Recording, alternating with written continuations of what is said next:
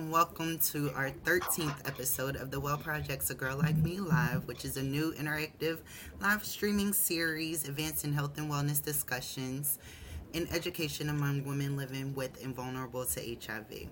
Every two weeks, I, Ci Ci Covin, will sit down with different co-hosts to chat about key topics in our community. In today's episode, I'm so excited, we have Tiommi Luckett with us, and we're going, we're honoring Transgender Day of Remembrance, and I just can't wait to get into this conversation. So what I'm going to ask you to do, Tiommi, is introduce yourself, your affiliations, and how did you come across the Well Project? Okay, okay. Thank, thank you so, you so much, much for inviting, for inviting me. me. Um, my name is Tiommi Luckett. I am in Little Rock, Arkansas. My pronouns are she, her, and hers. Um, and I'm a woman of trans experience living with H I V. I came across the Well Project um, at a conference. I came across Krista at a conference. And um, Krista actually asked me to blog for the Well Project. So I started blogging for the Well Project. Um, and then I became like a, a steering committee member, an advisory community advisory board member. Um, but the Well Project was actually the first organization to give me employment inside the H I V field. Um, and so since then, um, I moved on from the Well Project as the communications coordinator for a short while um, to become the communications assistant at Uh, Positive Women's Network U S A, where I just left. And now I'm a national organizer at Transgender Law Center. Oh, so you be working, working. Yeah, I be working, working. um, other affiliation, um, when I first started, is the U S P L H I V Caucus. Um, Desiree Alliance, that does um, sex work, decrim work, um, and got affiliated with um, other sex worker organizations, right? Um, and then there's America in Transition, where a film crew followed me around um, at several events, you know, telling my story. And um, in the midst of that, like actually being published and thinking it was done, like other stuff happened and uh, they came back. So people actually like called me and told me that they saw this video of me on T V, and I'm like, I haven't been interviewed for anything. Like I forgot, because the body of work is extensive, but the need to do the work is also very, very extensive. The need to do the work is extensive. Oh my gosh, isn't that so true in so many areas? But then we get to T D O R, Transgender Day of Remembrance, and the fact that we even have to have a Transgender Day of Remembrance kind of speaks to the disparities there. Like, what does that day mean to you? What does T D O R mean to you? Um, as a woman of trans experience, um, it is a reminder of all of the times that, you know, I could have not been here with you today. Um, it brings up feelings of survivor's guilt. Um, especially like knowing that trans women from my hometown have been murdered. Um, there were, their cases haven't gone anywhere. So no one has been caught. No one is being held accountable for those actions that happened to them. And these were women that I knew, you know, it could have easily have been me. Um, there are times like I've been in this field doing this work specifically for like the last six years. And I didn't even have the term transgender in my vocabulary before then, although I was living my truth at twenty-one and I'm forty-four now. So doing the math, you know, I was simply doing me. I didn't know that there was anyone like me, but I still was at risk of violence, and violence happened to me. Um, even after doing, like getting into this work and learning about my community, I realized that I wasn't alone. Um, it just became I became aware of all of the murders, and I got to a point where I don't want to hear about this. Like, don't bring up trans women, because that's basically who's being killed. Don't don't bring up trans women to me when they're being murdered, right?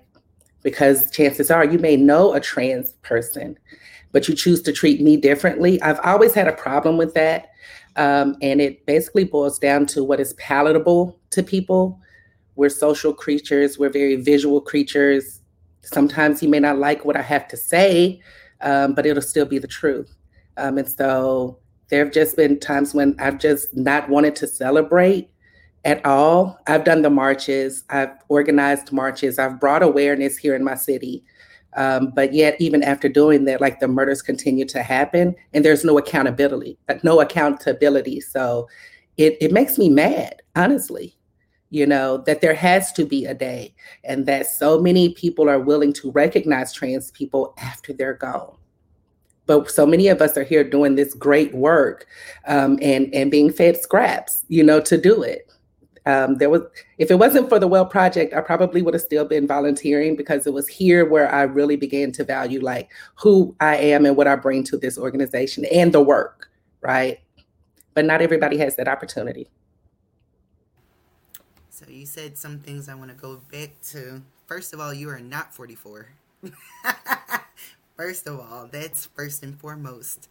And second of all, um, just bigging up the Well Project, like the fact that they were the first organization to give you employment within this field, like that's phenomenal. That's how I feel, you know, um, you know, the willingness to listen to the voices of the community and then to put them into leadership experiences.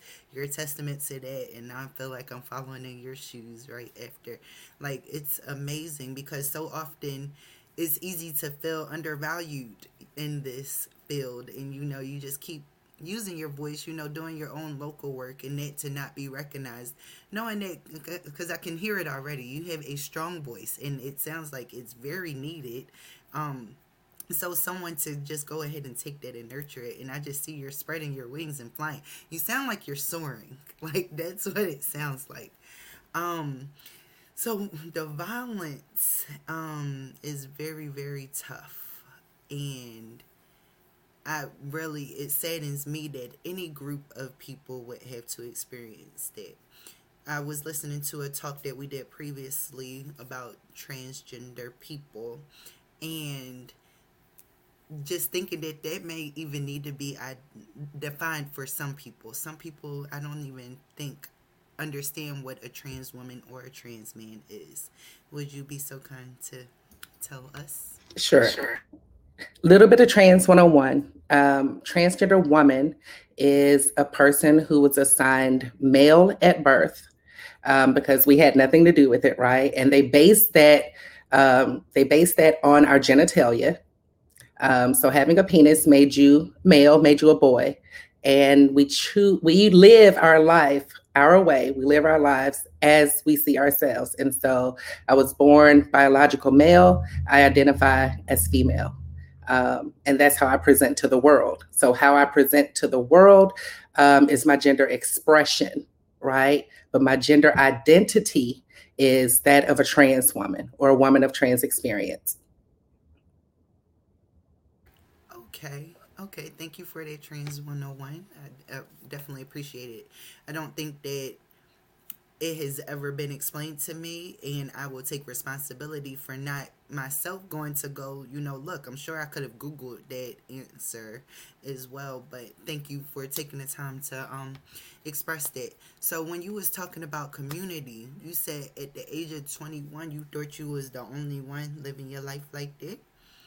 I can identify with that wholeheartedly, being the only person that I knew that was living with H I V at one point. Felt like I was the only person in the world, but I knew that there had to be others of us out here because it's a thing. So I know what I felt like when I found community. What did it feel like to you when you found community? Um, the first time I came upon a community member who identified as trans, I was in Washington, D C, speaking for the first time about being trans, about being a person living with H I V. Um, but it wasn't, you know, about that topic. It was about Arkansas passing the Affordable Care Act. Um, but I just like brought who I was wholeheartedly into the room, and people picked up on that, right? Um, and so I met Cecilia Chung in that meeting. Um, and I also met who, Cecilia Chung, who's at Transgender Law Center, and I also met Angela Green at that meeting, right, who's also in the Bay Area. And so that let me know that I wasn't alone with my gender identity. I also went into that room thinking that I was really exposed. These people are in Washington, D C. Um, they're all gonna know that I'm living with H I V because I'm gonna tell them and they're going to judge me, right? And that's that's what I was thinking until after I sat down and we had a comment section and half of the room were people living with H I V, right? Um, I came from Little Rock and I was like, I just know that I don't look sick, I don't feel sick. You know, I wasn't educated about H I V. I was simply just taking the medicine at that time. And um, that opened my eyes to like what it meant to truly live, you know, with H I V or have H I V live with you, because these people were soaring and they were brilliant. And I wanted what they had, right? In spite of a diagnosis or in spite of society saying that you are not who you say you are, right? Like these people were powerful and I wanted what they had. And so um, Cecilia Chung called me later Um, that year and asked me to be a part of Positively Trans, a new program that she was starting, and it would give trans people living with H I V the opportunity to advocate for our needs, to actually think about what it is that we need from organizations and from services, right, as trans people living with H I V. And from that came the needs assessment that uh, we brought out, like World AIDS Day, I think when maybe two thousand fifteen. So it gave us standing in the H I V community, because now here were all of these trans people living with H I V willing to be in community with other people living with H I V, right? And so um, these trans one oh ones, we're not, we're not new to it, right? Like you're not the first person to say that, that just hasn't been your experience that you know of. Um, but you are a person that was, that is willing to learn and ask those questions, right? And so that's how we move forward with the trans agenda for liberation, by uh, by moving out of the way, right? I don't need you to do the work for me. I am fully capable of doing the work myself. I know what it is that I need. I know how to tell people what I need. I just need like the space to do that, right? And so Positively Trans became that space for us to not only talk about like what it is that we need, but just to talk about like what it is that we're going through. And that's when I realized that I was in community for the first time, when I'm in a hotel room with basically strangers, but they're feeling like family. You know, I don't have to explain my existence to them like I had to explain it, or still have to explain it, to my own genetic family, right? They just got it. And it clicked for me. Like, these are my people, right? And so um, that's basically how I framed my advocacy. Um, people, um, they understand that I'm trans, and so I'm going to advocate for that, right? But the first thing you see is that I'm, bl- I'm Black, right? And so there are all these, like, intersecting parts of my identity that put me at a heightened chance for criminalization. And so, like, that brought out, brought on so much more work that needed to be done. And it just, these coalitions and networks of people living with H I V that I have come to know, love, and respect, and some whom we've lost, um, like they built me up to be the, the advocate that I am today, to be the leader that I am today. And I'll own that today. I'll own that I'm a leader today. I wouldn't, I wouldn't have a few years ago. All right, well, that's about to go into a different direction, because sis, help me. I'm trying to accept that I'm a leader. You know, at some point you just feel like you're, you're telling your story, you're showing up to these different events and discussions, and then people start to look at you that way. But to accept that on your own, it's like, whoa, I'm just out here living my life. I don't, I didn't think that I was doing anything that phenomenal, but it's so needed, because I feel like so many people feel like they don't have a voice. We all have one, but people feel like they don't have one. So to see you, or to see me, or to see, you know, other advocates getting up to speak, I think is empowering to so many other ones. And that just, that makes my heart feel so good.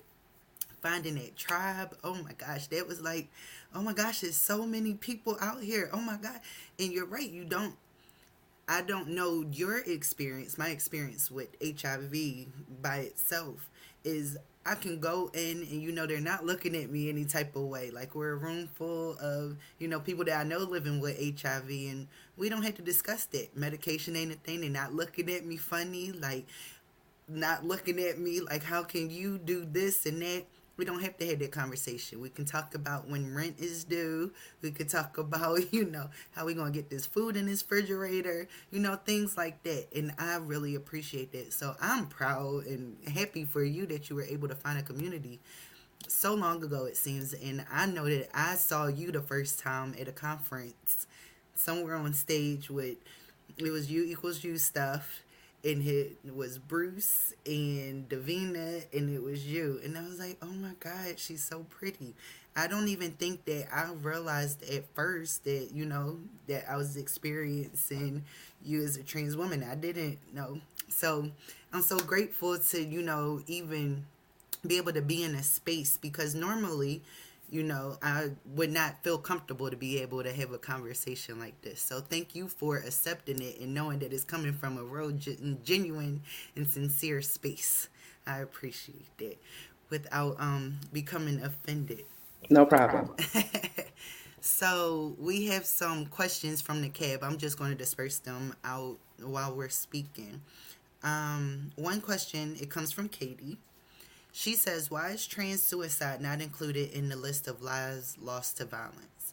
I consider it murder by transphobia, death by a thousand cuts, so to speak. It should be counted as violence against the transgender community, in my opinion. What are your thoughts? I wholeheartedly agree. Um, when I put on the march, those names of the ones that we lost to suicide were included. Um, I feel the same way. I know what it feels like to contemplate suicide. Uh, and Tr- Katie's absolutely right. Um, it was because of all of the societal pressures, whether it came from family, whether it came from uh, jabs from friends, whether it just came from like pure hate and people stated their intentions against me. Um, I felt as though I wasn't good enough. Like I didn't have a place in this world. Right? No one would ever truly accept me and see me as I see myself. Uh, and not just this, but just like, this is just a part of me. This is who I project to the on the outside. I'm talking about who I am on the inside, um, and how I will go to bat for like the people that I love and how I will help out a stranger. And um, you just can't come and stay with me. I need my space, you know, but I will make space for you. I will, but to some people, that just doesn't count. I mean, not to say that I care about their opinions about me, um, but it took me, it took me getting to a place where that didn't faze me to the point where I felt like those people who actually were successful in their suicide attempts, right? Um, but I know what that's like. I know to be what it feels like to be on the brink of wanting to do it, and then just don't wanting to, not wanting to be found, or put my mom through that. In my deepest, darkest times, it was my mom who pulled me through. It, she was my higher power. Um, her love to me felt very unconditional, um, even though at the time when I was growing up, I didn't feel like I got that from the rest of the family, but it was enough from my mom to sustain me. So when I, when it's a parent who makes you feel less than, I don't know, I don't, other than like my dad and stuff that we went through. But our relationship is different now. And I speak to that as well. So I just kept pushing. But some people have no fight left in them. I agree with Katie. Yes, that's, that's difficult. Um, just suicide, period. You know, I've been there, and I can just, I can feel the darkness like now, just even when the word is so triggering for me. Um, it feels very dark, and it, that lack of acceptance, and, you know, sometimes not being able to love myself because how I am being treated by those around me, those who say that they love me, and feeling that low. No one should ever have to experience that. Like, it is not, um, you should not have that much control over what I'm feeling on the inside, yet it happens because, as you said, we are social beings. Like, I want to, I don't need to be liked by everybody, but I definitely deserve my respect, like, the, regardless of how you feel about whatever I'm living my life like, I still deserve that respect, and so do you, and the next person, and the next person, and I just wish that we as a whole would get better in that area. Um, it's so disheartening.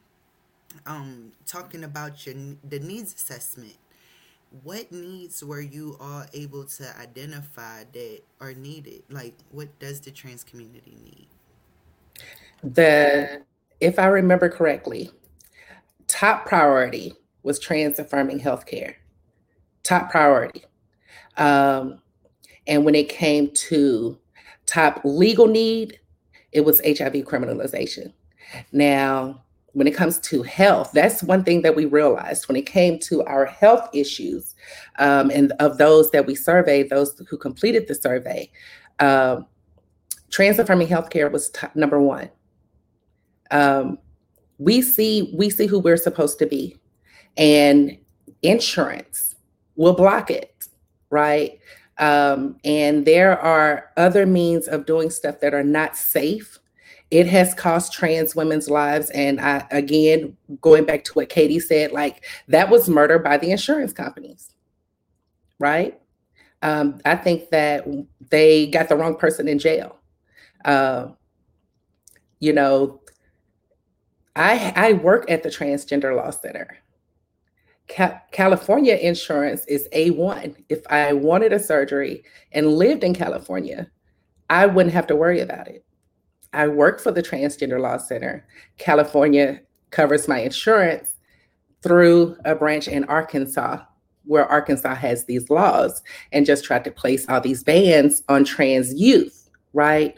So now someone has to advocate on my behalf in order for me to have the surgeries that I am okay to have. I have a surgeon set up, you know, all of these things, right? Um, But then when it comes to us being who we are legally, um, having the correct documentation, um, not being arrested for walking while trans, thought to be sex workers, where sex sex work is criminalized, stop using condoms as evidence of as proof of sex work, um, because in some some states, and this is where some of the Positively Trans members' input is so valuable, um, having a sex worker charge is a crime against nature. Like, what?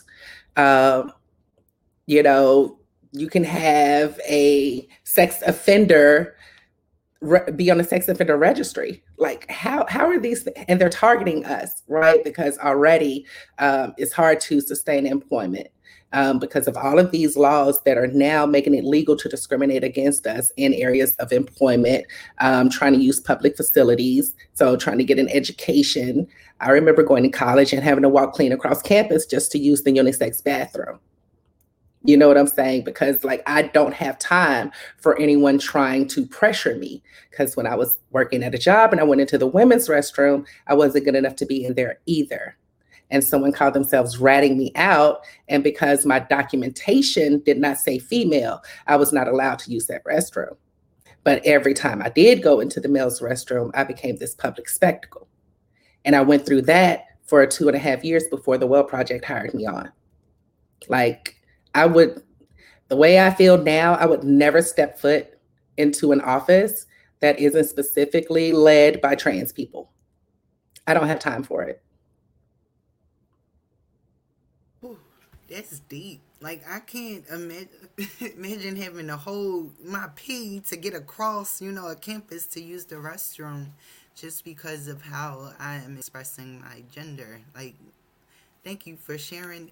These are things I'm glad we have conversations, because I wouldn't normally, like, think of that. Like, you would not think that using the restroom would be a stress point for anyone. That's horrible. Um, Krista asked a question. It's here. Um, can you speak to women of trans experience who might want to do more public advocacy and how you've had to navigate that as you become more well-known?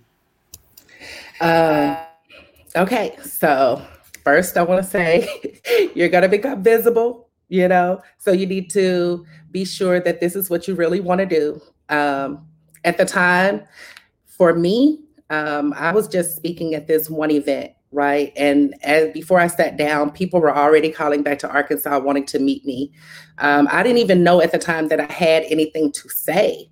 I was asked a specific thing. I brought who I was into the conversation, and everybody wanted to meet me. So that brought in like H I V criminalization. I went to H I V is not a crime for the first time. And that's when I realized that being in Arkansas and being a person living with H I V, like that puts me at a high risk for being in prison. Um, so I don't deal with like not telling people. I make sure that I tell them, you know, I have a track record of telling them. I'm going to have it on paper. Some, somebody can print it out some type of way. Right. Um, you know, but I'm like, I just don't have time for, for, you know, me trying to do this work and then like somebody being jealous and, or, or mad that I don't have enough time for them. And then threatening me with, um, you know, having me prosecuted or whatever. So as a person living with H I V, I had to become aware that my status was going to be out there. And it was. Um, I thought I was in a safe space around other people living with H I V and never paying attention to reporters. And my story came out and I was on the cover of a magazine that I knew nothing about at the time. And so, but people in the H I V community knew.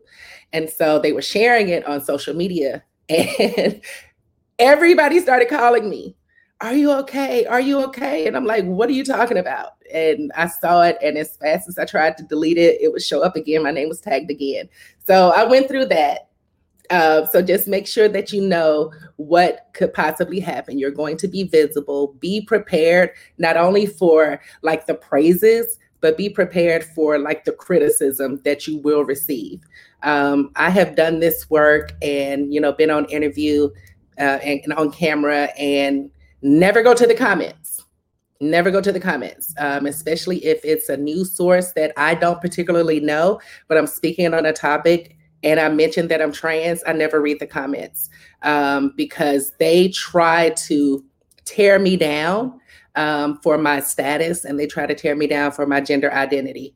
Um, and so I just don't have time for that because I'm a fighter. I didn't get to be forty-four by being weak, you know, and so um, I brought that into advocacy. I truly did. I was really rough, really unpolished.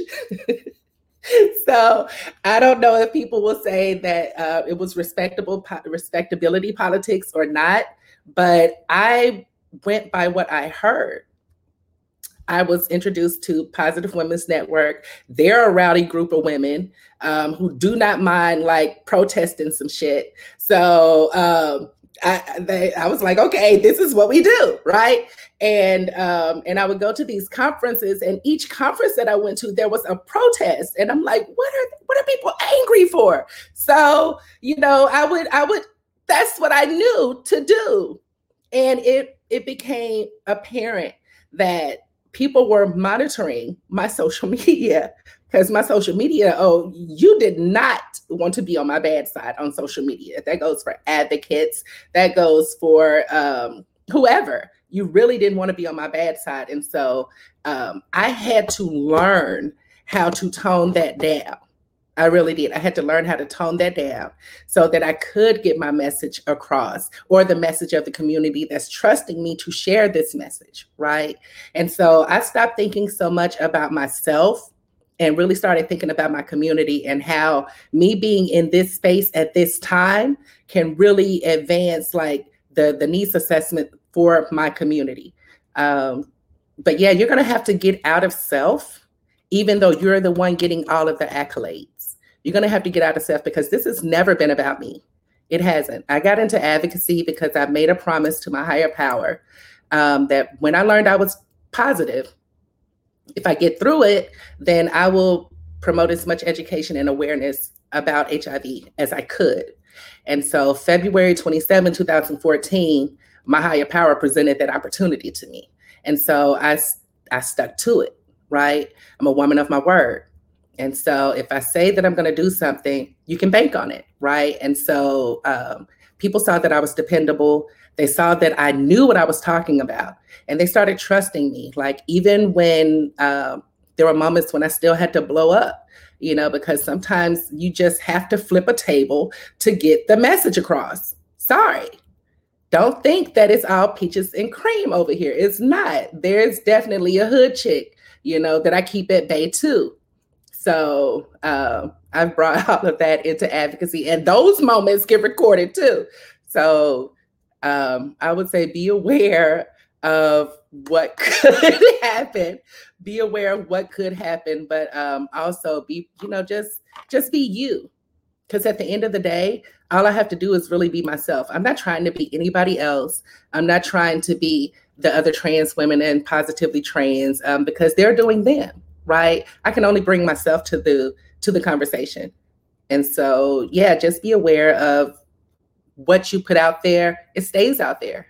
And some things that are said about you, you're not going to agree with. And it's that point that you actually determine what type of leader you are. Um, because I was going back and forward with people on social media. That's what type of leader I was. Like, don't try it.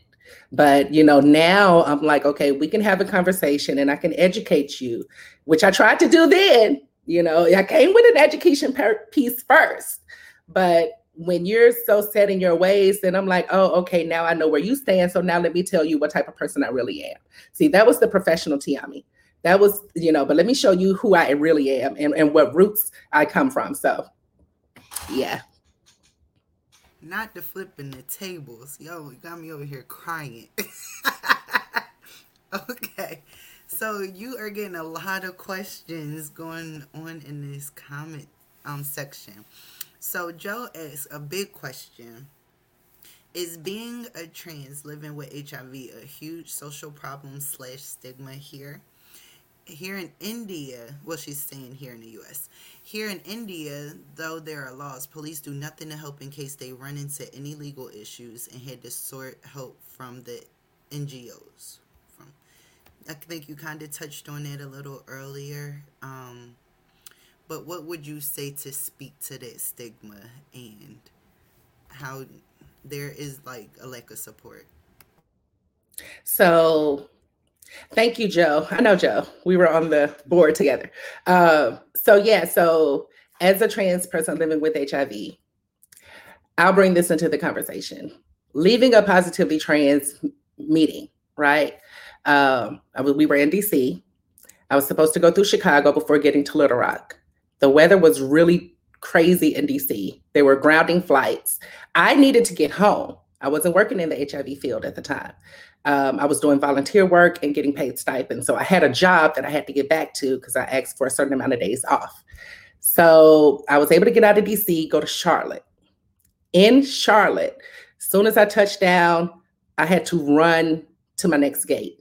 So I run to the gate. There's this guy there. I see him, not really paying attention to him because by this time I'm tired. Um, and I'm just breathing. Get on the plane. Phone goes dead. I don't have a means to get home. Right. And I'm talking out loud because I'm freaking out just getting on this plane. I'm finna go home, but how the hell am I going to get home, right? So uh, long story short, this guy gives me a ride home and ends up sexually assaulting me. Um, it took me a week, and then like being in community, having someone of trans experience there with me before I was even able strong, strong enough to call the police. So an officer came out to my house, and in that week's time, I'm talking to different leaders in the H I V field because I'm in Arkansas. There's a woman in prison right now for not disclosing to her attacker that she was living with H I V. I don't want that to be my situation. You know, I didn't do anything wrong.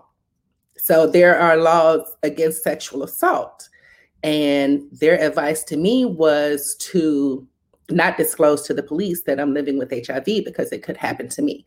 First of all, I'm Black, I'm trans, and I'm living with H I V. Oh, you ain't even got to roll the dice, you know. I'm going to jail. So I built up the strength and courage to actually like make a report. And because I'm trans, it didn't go anywhere. So realizing that, like, I'm not safe in my own home sent me into a deep depression, um, and that the police were not there to serve and protect, right? Uh, put me in a deep depression, and it took like a year of therapy and even medication for me to get over that. Um, I did not feel safe in that house. I ended up leaving that house um, and going to live with a guy that I knew I really didn't care anything for. Um, but I'm like, I got a job now.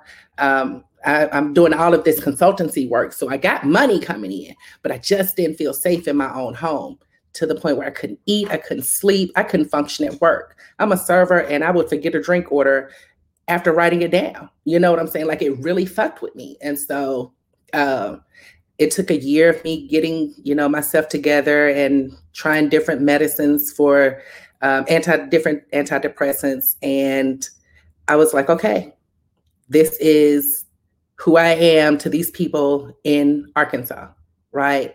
And so um, that's why I've, you know, been working with different organizations trying to get these laws reversed, because I was the one that was in danger. You know, I'm in a different place now, but I don't trust having people in my space like that. You know, it's something I still deal with today.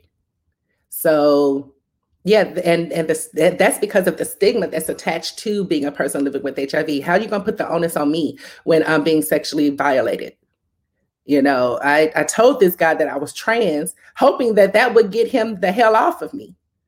But no, now he see, he doesn't even see me as a person. So I'm not going to say anything that could set him off at all. I just took it and he left, you know. And when I filed the report, I had evidence and they were like, but it could have been consensual. And I was like, okay, now you can leave. Now you can leave, you know, like, you're not going to do that to me. I didn't ask for this. And because of who I am and what I look like doesn't mean that I deserve to be treated like that. You're absolutely right. You don't deserve, that was said. I saw Bridget's comments um, come up. I couldn't imagine either. Um, and thank you for the work. I know it becomes a little bit more, it's... when you've personally been through something, you can feel it a little bit more, and then the fight is so much stronger because no one else should have to experience that. Nobody. Um, this comment, we keep getting it from a couple of different sources. I think Jenna just posted it. Um, can you talk a little about your experiences as a trans woman in the H I V community, and whether there's anything that you think the community could do better with regard to trans women? Um, okay, so like I said, um, my experience, first there was the Well Project, who saw something in me, like through my writing, right? Um, saw that there was something there. So we started cultivating like who I am. I started going to these trainings, um, not only like telling my story, but also like getting educated on things around me that impact me, um, either for my gender identity or because of my, my sero status, right? And so uh, they made space. They made the space available for me to have a voice through the blog, um, to have employment by coming on board, right? Um, and then like I started working with Positive Women's Network, who were doing the same thing, who were empowering not only cis women, but trans women um, to advocate for their needs, right? They're a social justice organization. And so uh, when we're at conferences, we've separate, you know, made space for trans women to hold institutes, um, bringing us together, right? So that we can hear what it is that is happening around the country, because if it wasn't for Positively Trans, I would feel really, really alone right now. Um, we have a monthly call. I know these people, I respect these people. Uh, and Transgender Law Center made space for trans people living with H I V, right? And so uh, it's all about like making the space, making the space, trusting their leadership, not trying to speak for us.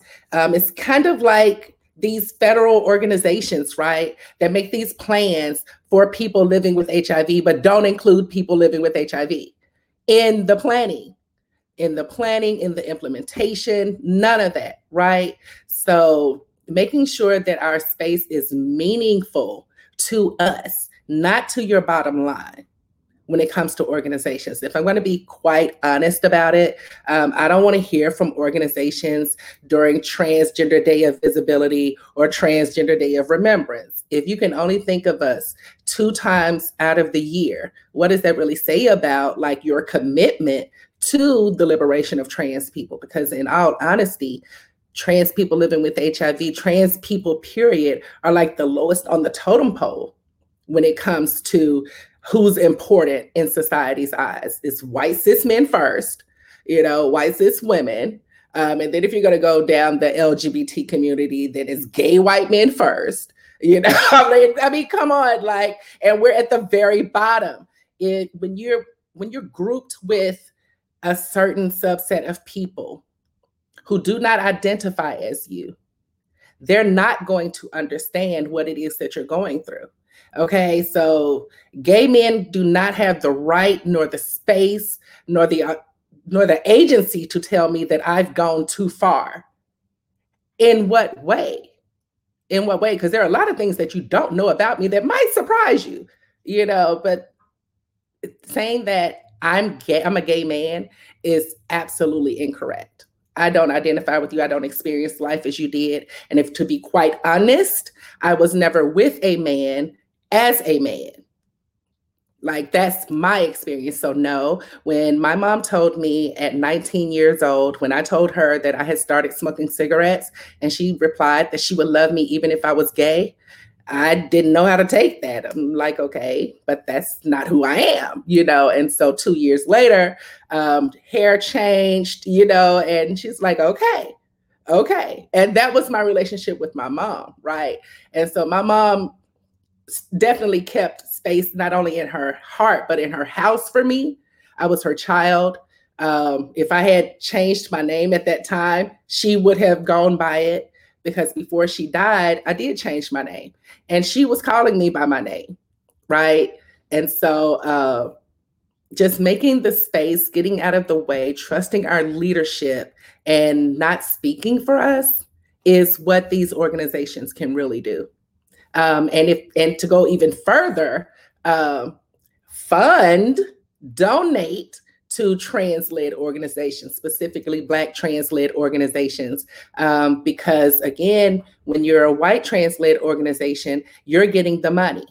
You are. And we are pulling together resources to make sure that someone who needs something actually has it, right? Um, so there's the Black Trans Fund. There is um, New York Transgender Advocacy Group. There's the Black Trans Women um, of Color Collective, right? There is Trans Sister of Color Project. Um, write them out, you know, look them up. They would more than, they can do the work themselves, and they would really appreciate um, your donations.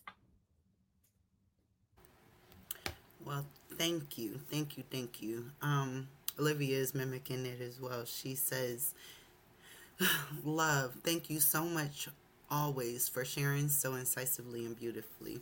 Some people call T D O R Transgender Day of Resilience. I wonder if you speak to what that means. The level of violence and disrespect our trans family are subject to is disgusting, horrific, traumatic, and also trans communities are top of the world in modeling mutual aid, support, survival, thriving, dot, dot, dot. Yeah. Um, in all honesty, this is not new to us. Um, you want to talk about resilience? I wouldn't say that that's me. I would say that those are my elders. Um, again, they paved the way for me to be here today. And the work that I'm doing is paving the way for the next generation, right? I stand on the shoulders of giants, and some of those giants are Kyler Brodus, um, um, M- Miss Major Griffin Gracie, right? Um, we have Sharon. um, what is Sharon's last name? We have Mama Didi Chamblee, right? Um, those who made sure that we didn't get arrested for being who we are. When they were my age and younger, they didn't have these freedoms. They didn't. They probably didn't even have the term transgender in their vocabulary, right? We're not a monolith. The vocabulary is ever changing, just like the times are changing, right? Um, and so when I think of resilience, I think of those who are still here, who absolutely defy the, the notion that the average lifespan for a trans person, a trans woman who's Black is thirty-five. They defy that. These are all Black trans people who are in their sixties and seventies that I'm referring to, um, who are still here and still doing the work. That's resilience. That is telling the man, that is telling their, their families, the people that they come across on the street, that I am enough.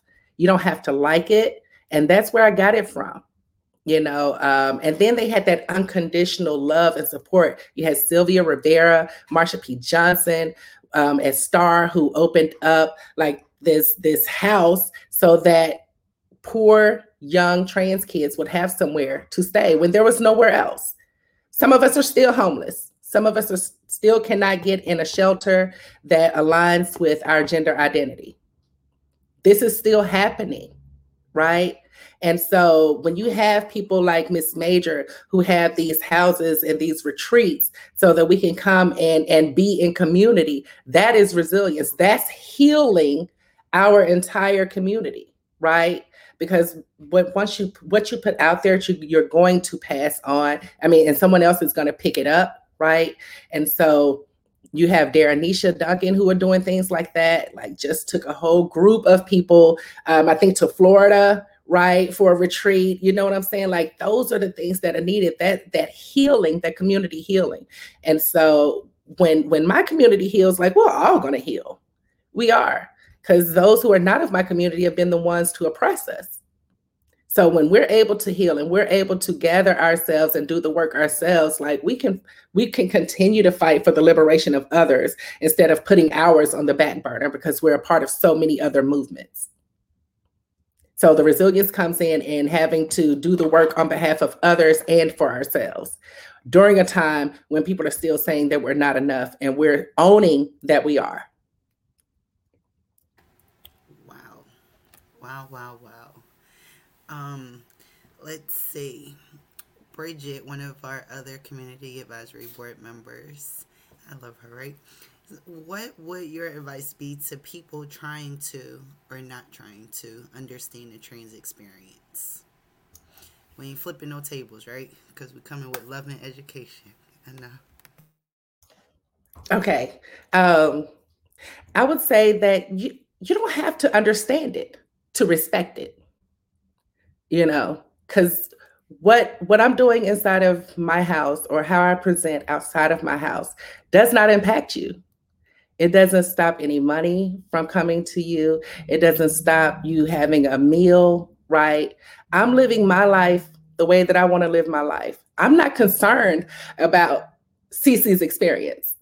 Ci Ci's a person. That's all that Ci Ci has to be for me, for me to be a decent human being. People don't feel like we are deserving of respect, right?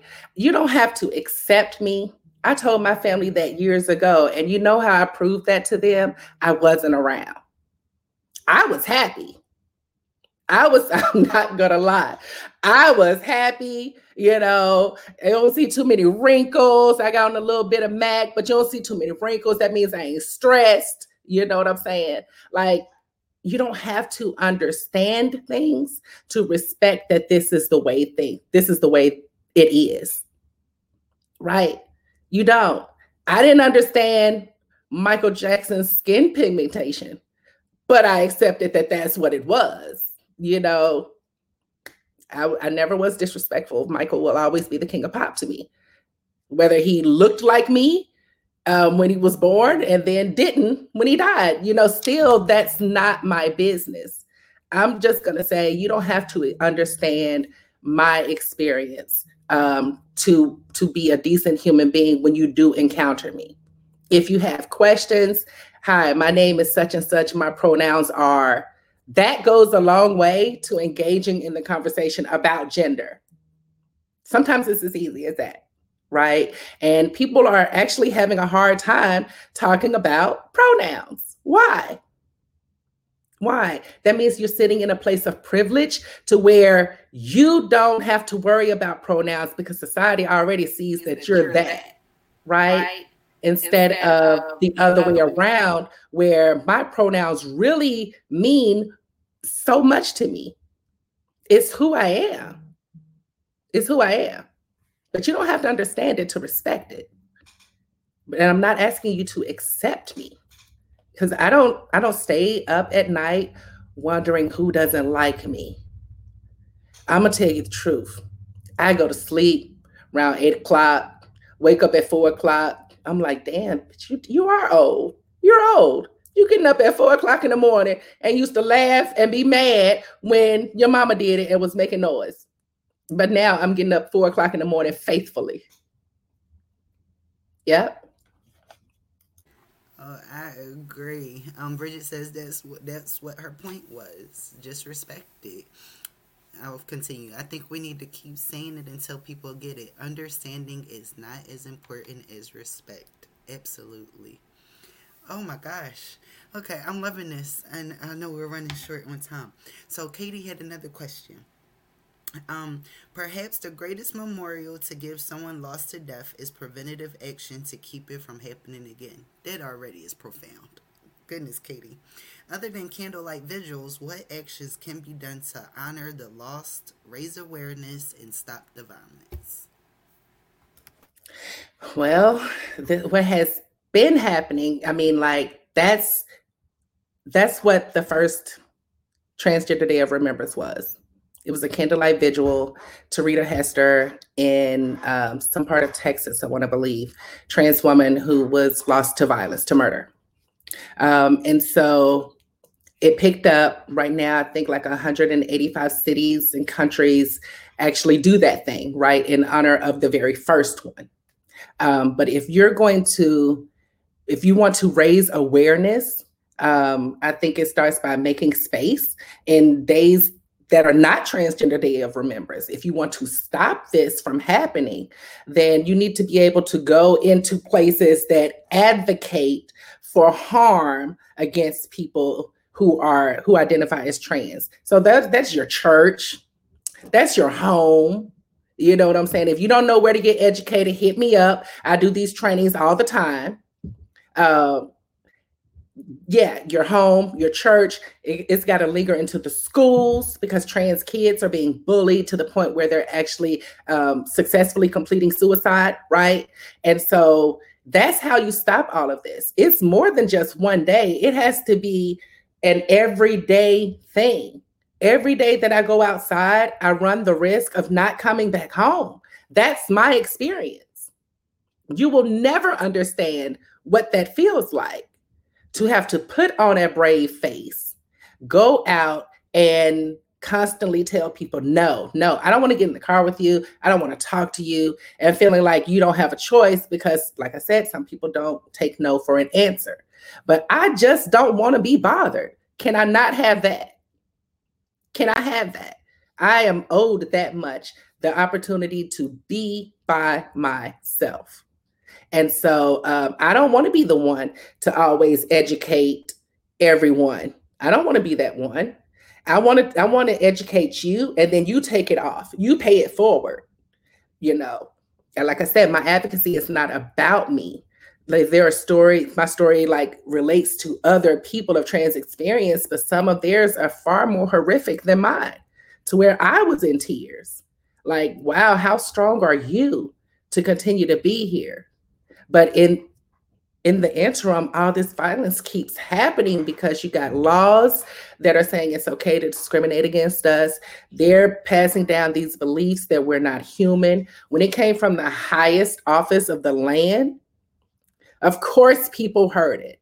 So be mindful of the platforms that you hold and the influence that you have. Um, and if you don't understand something, then don't speak on it. It costs absolutely nothing to just mind your business. Absolutely nothing. And when you speak on stuff that you don't know about, that's when we all know that you're an idiot. We never would have known it if you hadn't opened up your mouth. So I'm not going to speak on things that I don't know about. I'm going to ask for the education, and then I'm going to try to pass it on. And it's not, it doesn't happen as, as it doesn't happen just doing it on one day. It really doesn't. It has to be a constant thing. Absolutely. I would like to say that I am very grateful again for the space that the Well Project gives all of us, you know, for our voice.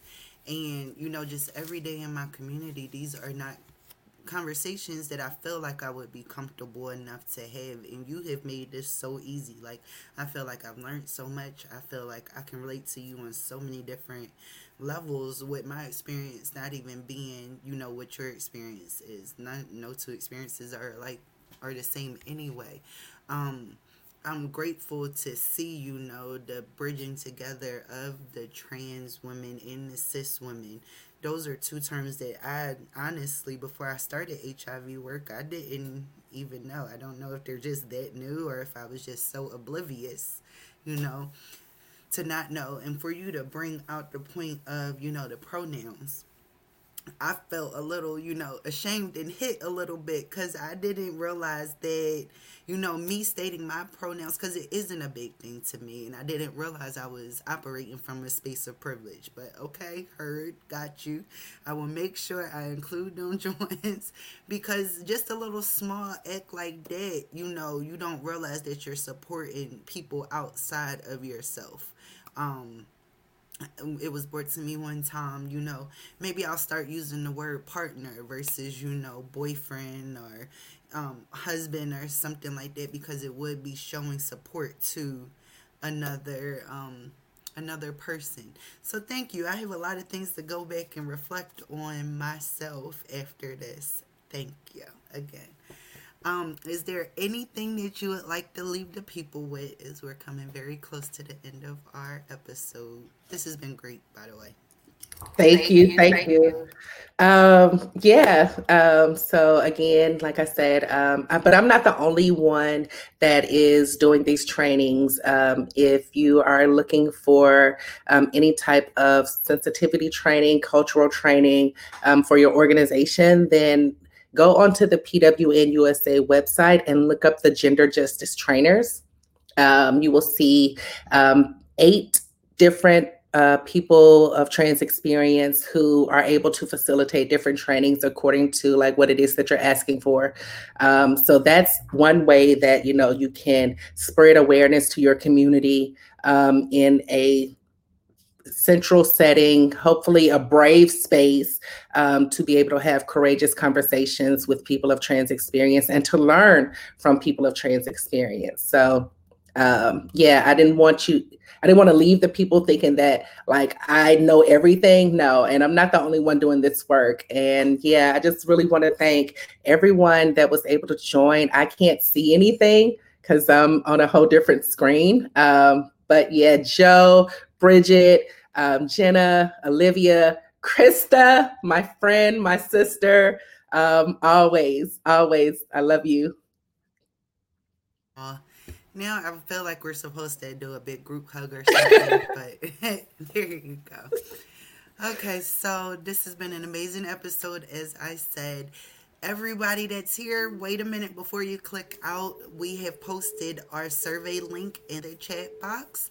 So could you please take a moment to fill that out for us? Um, your voice matters. The Well Project definitely responds to it. We build programming around it and everything. So to continue to make sure that our needs are met and, well, the community's needs, not our needs, um, are met, I would please ask that you would take a moment to fill that out. So our outro now. Thank you all for joining us for the thirteenth episode of The Well Project's A Girl Like Me Live. Please join us again. I believe it's on December seventeenth.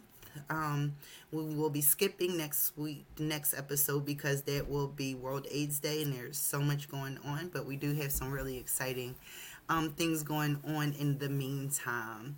So we look forward to seeing you, and thank you once again for joining. Have a good day, y'all.